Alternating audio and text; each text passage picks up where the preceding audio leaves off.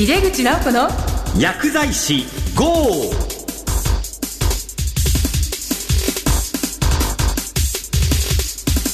こんばんは。帝京平成大学の井出口直子です。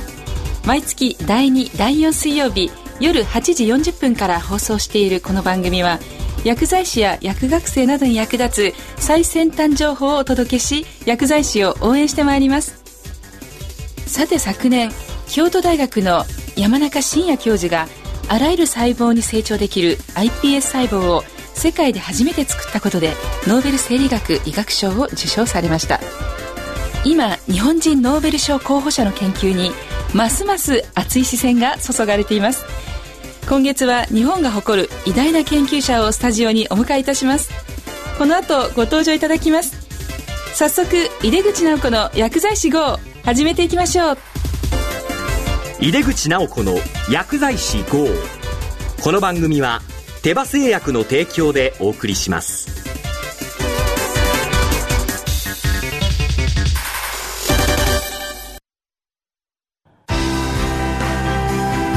医薬品業界を牽引し続けるグローバルカンパニーテバ。新薬ジェネリックを開発製造するハイブリッド企業です。患者さんの笑顔を大切にする薬剤師の皆さんと。これまでもこれからも手羽製薬。井出口直子の薬剤師 GO! 井出口直子がお送りしています。今月は生み出す力にスポットを当てたいと思います。今月のお客様は酸化チタンの光触媒反応を発見された東京理科大学学長の藤島明さんです。藤島さんどうぞよろしくお願いいたします。よろしくお願いします。お越しいただきましてありがとうございます。え早速なんですけども先生のプロフィールをご紹介させていただきます。藤島明さんは東京大学大学院在学中に酸化チタンの光触媒作用を発見されました。その後東大教授日本科学会会長などを得て2010年から東京理科大学学長にご就任されました。早速藤島明さんのゲストトーク。1回目は研究の目を育てると題してご専門と研究時に必要なことなどについてお話を伺ってまいります。早速お伺いしたいんですけれども先生が光触媒をご発見されてからもう40年ぐらいになりますよね。そうですね。あの、酸化チタンの単結晶っていうのに出会ってですね、ええ。それを使うことができて、それを水の中に入れて光を当てると。そして水が分解できるということを見つけました。電気を通さなくてもその反応が起きるということを発そうですね。水を電気分解するっていうのは普通ですけども、私の場合は光を当てるだけで水が分解して酸素と水素になるということを見つけることができました。それがあの東大の大学院生の時ということでしたもんねそうですね。それを最初は理解していただけない。信じていただけなくて、ええちょっと大変でしたけども、ええその後で論文をネイチャーっていう世界の研究者がはい一番出したい論文にええ出したらスッと通ってですね。で、皆さんに評価していただくようになりました。その後も日本でもすごく話題になってそうですね。はい。まあ、その発見された後にじゃあそれをどういうふうにアウトプットしていこうといいますか、そういうことになるかと思うんですけども、まあ、その過程についてもだいぶいろんなご苦労があったかと思うんですけども、まあ、その道のりの過程の中でどんな発想の転換や研究展開がありましたのか教えていただけますでしょうか？あの、今、水を分解してですね、酸素、水素。私は酸素が出ることにまずは感動したんですね。つまり、光合成ってありますね。葉っぱの表面に太陽が当たると、その水が分解して、特に酸素が出てきますね。これ炭酸ガスを還元して植物成長するという、それを人工的にできたんじゃないかなと思った。あの時が一番感動しましたね。まさにそうですよね。はい。ところが世の中はですね、ちょうどオイルショックが起こって、ええで、もう一つの方から水素が出てますね。はい。水素ってのはクリーンエネルギー。はい。綺麗な理想的なエネルギーである。それで注目していただいて、じゃあってんで太陽光を実際使って、酸化したの表面で、今度水素を取る実験をしたんですね。ところが効率あんまり上がらないんですよね。だけど水が分解できる強い力があると。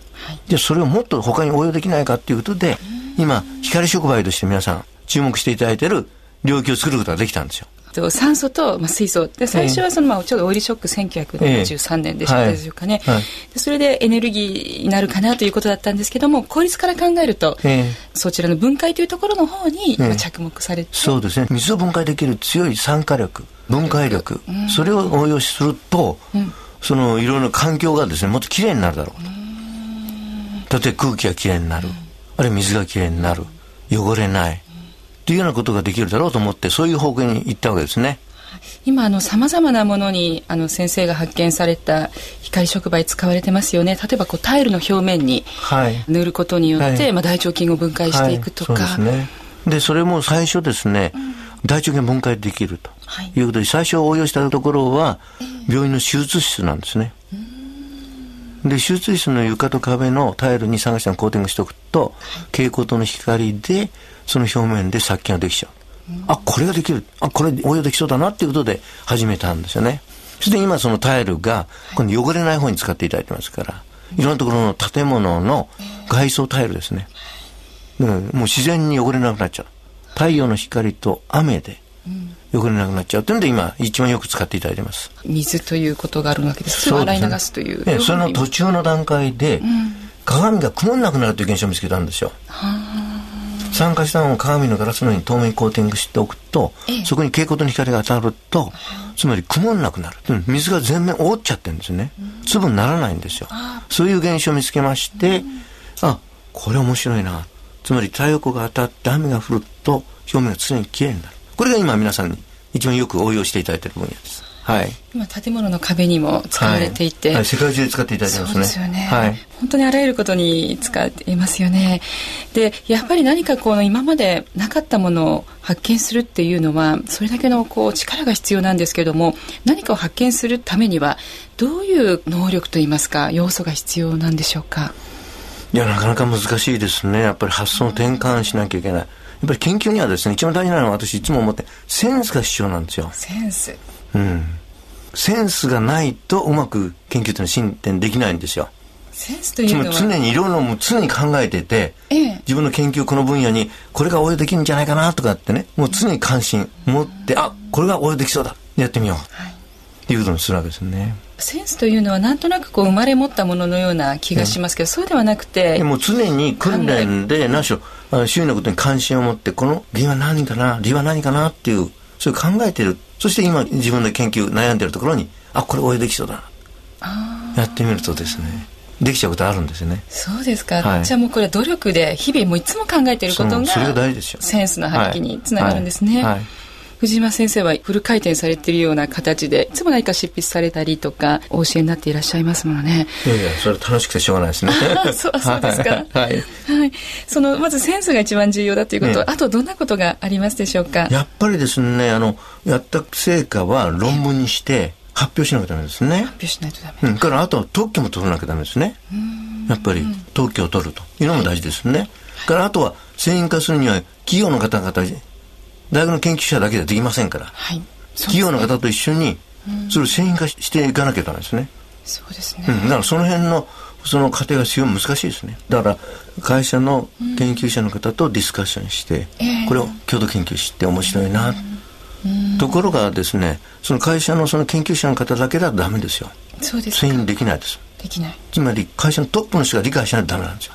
あ製品化はだから私たちは研究者とディスカッションして面白いと思ったら会社の社長と会うんですよ。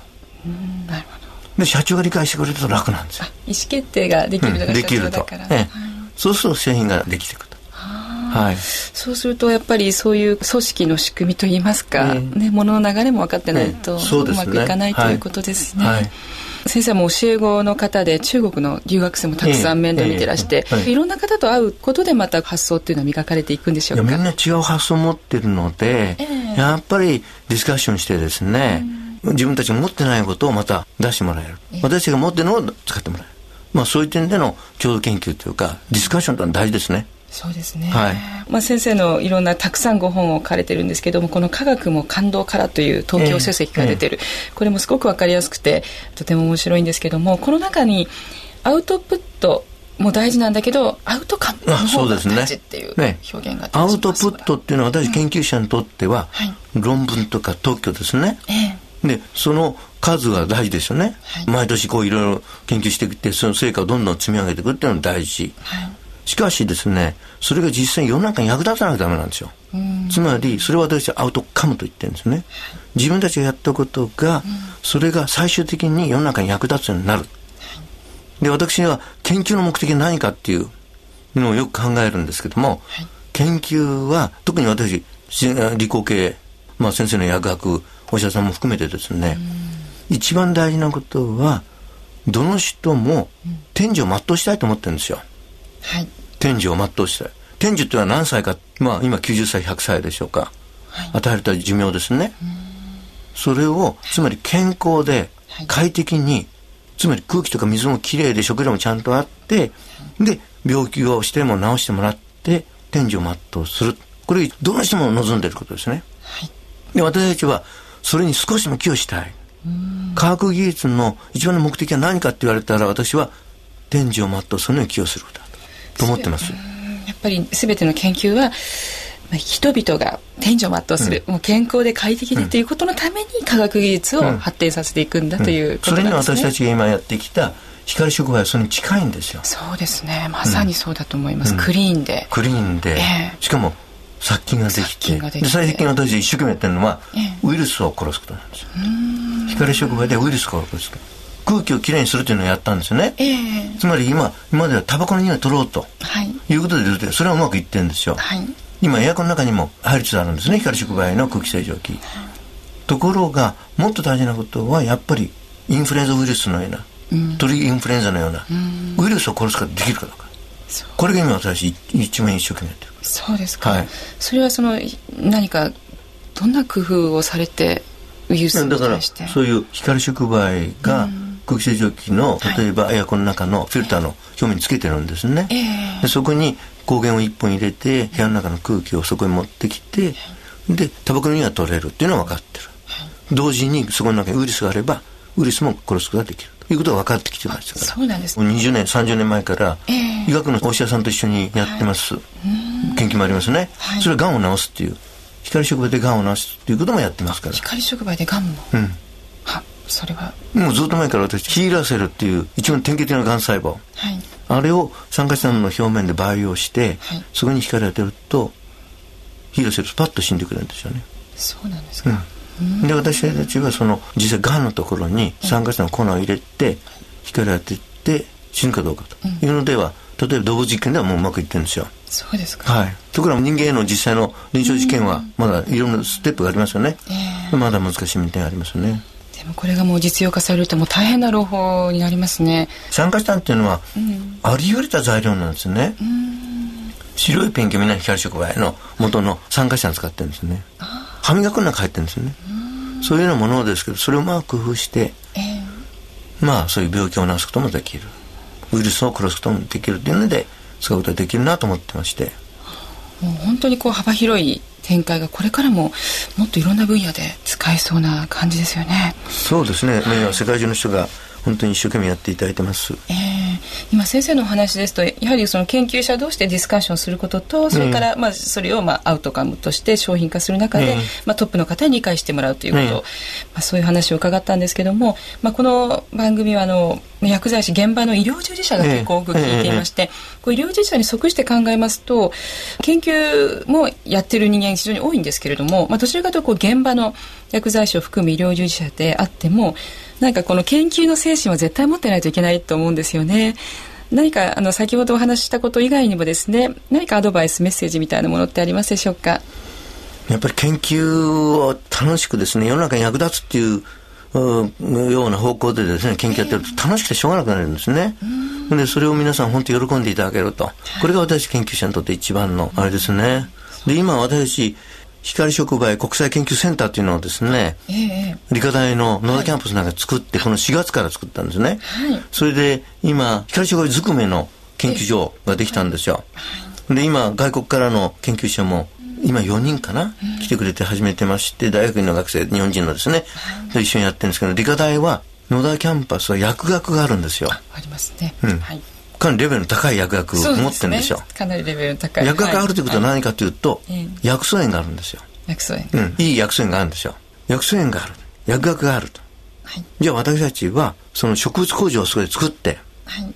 で光触媒を使って水耕栽培をしながら水耕栽培の水はですねはい常にきれいにしながらはい。長時間使うことができながらしかも植物がよく育つようなことっていうのは分かってきてるもんですから今までトマトなんかで十分やって経験があります。はい。で今後はですねこの植物工場を使って薬草を作りたいんですよ。中国韓国からもしね、薬草が入りにくくなったら大変ですよね、はい。だから薬草を私たちは今始めましたそうですか。それはもう薬学部も。一緒薬学の先生も協力してくれて、そうですか。ということでこれも一つの大事なことだなと思ってます。日本の大手の企業も協力してくれてます、もう研究拠点としても大変。そうですね。だからそういう点で光触媒を中心にしながら、光触媒国際っていうのをつけてますから、世界のメッカになって、頑張ってきて、はい。で世の中に役立つようなはい。特に薬草も作りたいなと。そうですでねじゃあどこで薬草を栽培するかと。はい。いうことになるわけですね。ええ私前からあの福島原発のええ。起こったところの隣近くのはい。広野町っていうのがあるんですよ、広野町。うん、その町長の山田町長と親しいんですよ。ああそうですか、ね、山田町長来てくれててですね。ええええ。自分たちいい薬草が作れる目処がついたら広町でその漢方薬を作る実際の場所を提供してください。もう喜んでやりますと。そうですか。はいで日本を支えるようなねクリーンな環境でやっていけるということですよね、しかもね薬草が本当にね貴重な薬草がどんどん日本の中でも作れるよ素晴らしいなと思ってます。そうですね。今は、はい。今基本的にはまあ輸入しているはい。ことが多いんですから、はい。ありがとうございます。あの研究すべてが天寿を全うする先生のご研究が私たちの生活の中すべてに関連しているということと今度はこう薬草を育てるということで、まあ、医療の方にますます。そしてあのがんのご研究もされているということでなんかとっても今後が楽しみになってまいりました。というわけで生み出す力特集の1回目は研究の芽を育てると題してお送りしました。ゲストは光触媒研究の先駆者東京理科大学学長の藤島明さんでした。藤島先生お忙しい中貴重なお時間をいただきありがとうございました。いやどうもありがとうございました。楽しかったです。医薬品業界を牽引し続けるグローバルカンパニーテバ。新薬ジェネリックを開発製造するハイブリッド企業です。患者さんの笑顔を大切にする薬剤師の皆さんと。これまでもこれからも。手羽製薬。帝京平成大学の井出口直子がお送りしてきました。井出口直子の薬剤師号。いかがでしたでしょうか？光触媒研究の先駆者東京理科大学学長の藤島明先生をお招きした今回。もう本当にこう印象深いお話ばかりでとってもいい時間を過ごさせていただきました。特に研究は人が天寿の全うするために必要なことなんだということ。そしてアウトプットもっと重要なのがアウトカム人の役に立つところまで持っていく。これ重要ですよね。まさにそういうことをたくさんやってらっしゃる先生の話とっても勉強になります。次回も今月のゲスト藤島明さんをお迎えします。今度は教育に力点をきまして研究者の卵を育てることに対するお考えなどたくさん伺う予定です。次回11月27日の放送もどうぞ。お聞き逃しなく。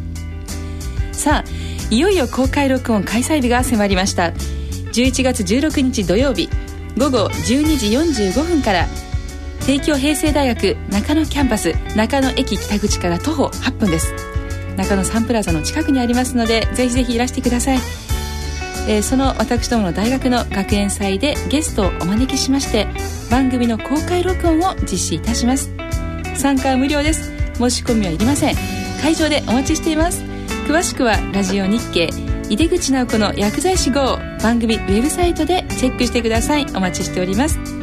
この番組のサイトでは放送後に番組をオンデマンドとポッドキャストでも配信しています。番組へのご意見やご質問などは番組サイトからメールでお送りいただけます。収録風景なども番組のサイトにアップしていますのでぜひラジオ日経のホームページからこの番組のウェブサイトにアクセスしてください。